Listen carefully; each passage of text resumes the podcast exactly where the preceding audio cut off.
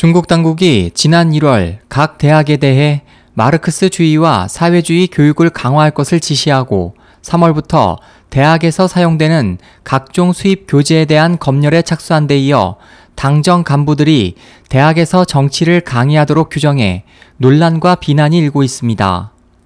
7일 홍콩 사우스차이나 모닝포스트는 관영 신화통신을 인용해 중국 공산당 중앙선전부와 중앙조직부, 국무원 교육부는 성급 간부들에게 각 대학의 정치 교육을 개선하고 학생들이 당과 정부를 긍정하며 신뢰하도록 한 학기에 한 개의 대학에서 자신의 정치 경험을 강의할 것을 지시했다고 전했습니다.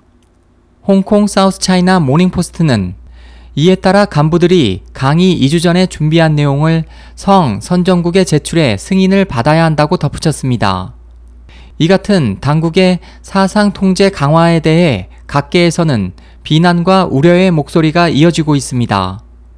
전 중국 교육부 대변인이자 현재 교육부 직속 어문출판사의 왕시밍 사장은 진정한 강의에는 솔직한 토론이 필요하지만 간부들이 과연 지식을 올바로 전달하고 학생들의 질문에 제대로 답해줄 수 있겠느냐며 의문을 표했고 중국 교육과학연구소 추자오휘 연구원도 학생들은 그들이 강단에 설 자격이 없으며 자신들을 기만한다고 생각할 수 있다고 지적했습니다.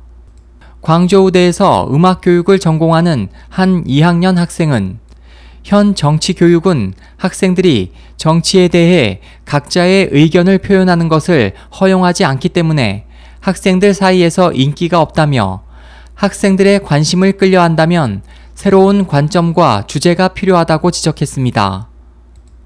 언론들은 성급 간부들에 대한 이번 대학 강의 규정이 시진핑 국가주석이 지난 1월 23일 제20차 중앙정치국 집체학습에서 21세기 중국의 마르크스주의 발전을 강조하며 앞으로 사회에 대한 이상, 신념 교육, 사상, 도덕 건설, 이데올로기 공작을 늦추지 말 것을 강조한 데 대한 후속 조치로 풀이하고 있습니다.